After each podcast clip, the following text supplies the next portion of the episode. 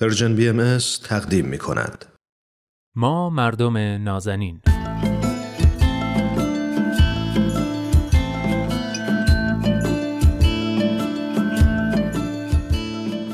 سلام. سلام به شما مردم نازنین. به سومین قسمت از برنامه ما مردم نازنین خوش اومدید. حتما دیگه با روال برنامه آشنا شدید و می‌دونید که تو این برنامه من نوید توکلی به همراه کارشناس جامعه شناس برنامه دوست خوبم عرستو رحمانیان در مورد موضوع هفته گفتگو می‌کنیم و تا جایی که وقت بهمون اجازه میده موضوع رو از زاویه جامعه شناختی مورد بررسی قرار میدیم. و اما موضوع این هفته خطهای اضافه روی زمین یا همون مرز. خب عرستو جان خیلی خوش اومدی. سال اول طبق معمول تعریفه. مرز رو چطوری تعریف می‌کنی و چه انواعی داره؟ ممنون نوید جان. فکر می‌کنم که مرز ما به طور کلی به اون مانع جدا کننده میان گروه ها و اخشار اجتماعی میگیم در کلیتش. منتها شاید دقیقتر بخوایم تعریفش کنیم. مرز حد تمایز افراد و گروه های همشکل، همفرهنگ و احتمالا با سبقه تاریخی مشترک هستش که از زمان شکلگیری دولت ملت ها، نیشن استیت ها شکل و رسم جدیتری به خودش گرفته. آها. با توجه به این تعریفی که الان گفتم فکر می‌کنم که مرز هم یک پدیده جغرافی سیاسی هست و هم می‌تونیم یک پدیده اجتماعی بدونش.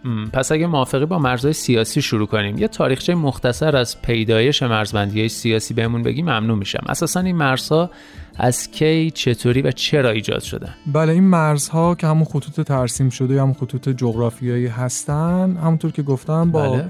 تاریخچه شکلگیری دولت ملت ها تقریبا همزمان هستند و جدیتر شدن بنابراین موضوع تقریبا سیاسی تاریخیه. پیدایش دولت ملت ها خودش مربوط به دوره افول قدرت کلیسا توی اروپا هستش و شاید در قرن 17 پیمان وستفالی و یا انقلاب فرانسه که منجر به شکلگیری تقریبا اولین دولت ملت بود رو بتونیم با تاریخچه شکلگیری مرزهای سیاسی جغرافی سیاسی یکی بدونیم. چرا این مرزها به وجود اومدن؟ یک پارچگی سیاسی استقلال از قدرت‌های خارجی یا از بیگانگان حاکمیت بر سرزمین بروکراسی و مشارکت شهروندان در اداره کشور.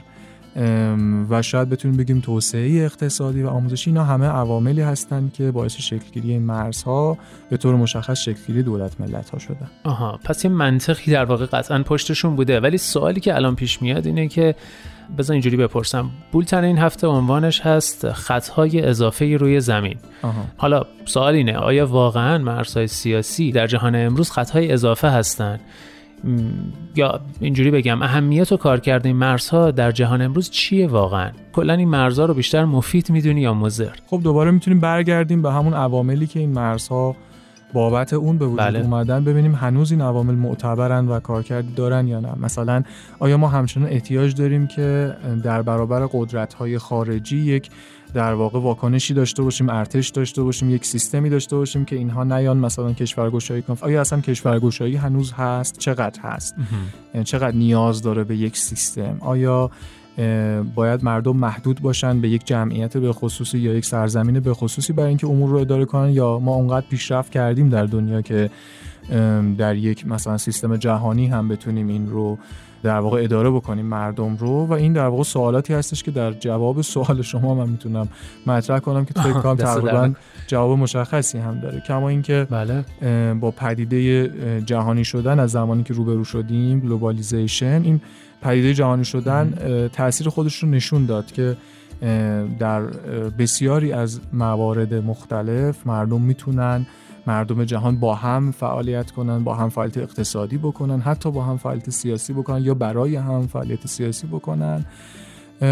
و فقط زمانهایی که مقاومت ها و فشارهای افزوده در واقع بر این شرایط طبیعی و فرآیند طبیعی می‌تونه در واقع مانع این رشد جهانی شدن بشه که خب مثال بارزش در واقع ناسیونالیسم هست. آها.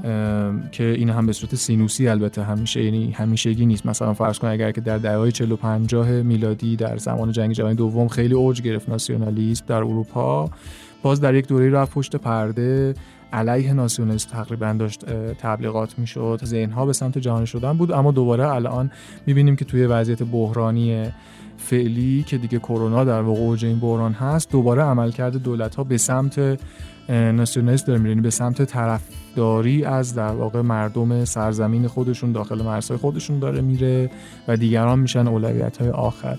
بنابراین تقریبا می‌تونم بگم که این مرزها حداقل در کارکرد امروزیشون جای مناقشه هستش. حالا جالب بدونین ناسیونالیسم که اشاره کردم اتفاقا آنتونی گیدنز جامعه شناس بزرگ هم اشاره کرده که خود شکلگیری ملت ها دولت ملت ها با ظهور اصلا ناسیونالیسم و در ارتباط با ناسیونالیسم بوده و ما انگار می‌بینیم که هر زمان ما داریم تاکید می‌کنیم بر مرز تاکید می‌کنیم بر ملت خودمون یک ارتباط مستقیم داریم با ناسیونالیسم و یک در رابطه عکس داریم با فرآیند جهانی شدن.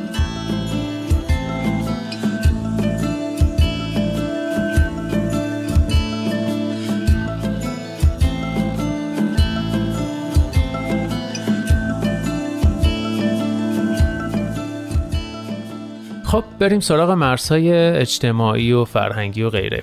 ارسو جان آیا وجود این مرزها در جهان امروز به نظر تو هنوز لازمه؟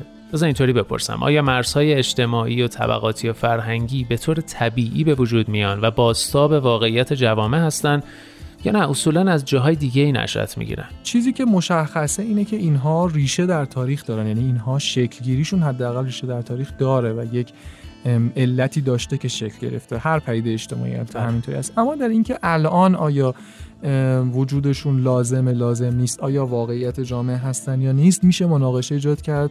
به خاطر اینکه ما می‌بینیم که این تغییرات فرهنگی و تغییراتی که در این مرزها داره ایجاد میشه یعنی اینکه جابجا میشه این مرزها در جاهای مختلف دنیا متفاوته. بعضی جاها بسیار تغییرات زیاد بوده بعضی جاها خصوصا در فرهنگ های شرقی کمتر بوده.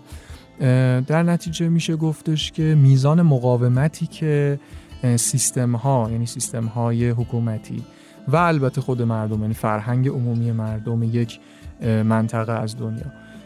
میزان مقاومتی که در برابر این تغییرات دارن تعیین کننده این هستش که چقدر این مرزها از گذشته همچنان داره باز تولید میشه یا نمیشه. این که میگم میزان دخالت در واقع شاید حکومت ها و قدرت ها منظورم اینه که از طریق رسانه ها از طریق سیستم آموزش و پرورش اینا دائما باز تولید بشه در جامعه یا نه. عزمی باشه برای اینکه این مرزبندی ها تغییر بکنه. اینجا دوباره باز دوباره می‌تونیم تاثیر جهانی شدن رو روی این پدیده هم ببینیم. یعنی فقط روی اون نوع اول نیستش. جهانی شدن داریم می‌بینیم که تغییر ایجاد می‌کنه بر فرهنگ ها چه نوع تغییراتی ایجاد می‌کنه؟ سه نوع کلی داره. یکی در واقع واگرایی فرهنگ یعنی جدا شدن فرهنگ ها دورتر شدن تمایز فرهنگ ها شاید بهتر بگم که بر اساس نظریه هانتینگتون در واقع میگه که جهانی شدن باعث میشه که فرهنگ های مختلف خصوصا فرهنگ که ریشه در تاریخ دارن بیشتر تمایزشون از هم معلوم بشه چون بیشتر معرفی میشن انگار به دنیا و تفاوت هاشون بیشتر مشخص میشه. این یک سناریو هست. سناریو دوم اینه که در واقع باعث همگرایی فرهنگ میشه عکس این. یعنی که انقدر فرهنگ ها به هم نزدیک میشن انقدر یک شکل میشن در واقع که یک نوع فرهنگ مثلا شاید جهانی به وجود بیاد. که البته این هم خودش انواع مختلف ممکنه باشه. ممکنه به سمت یک فرهنگ به خصوص که غالب هست و قدرت بیشتری داره برن که اون اصطلاح هم بهش امپریالیزم فرهنگی.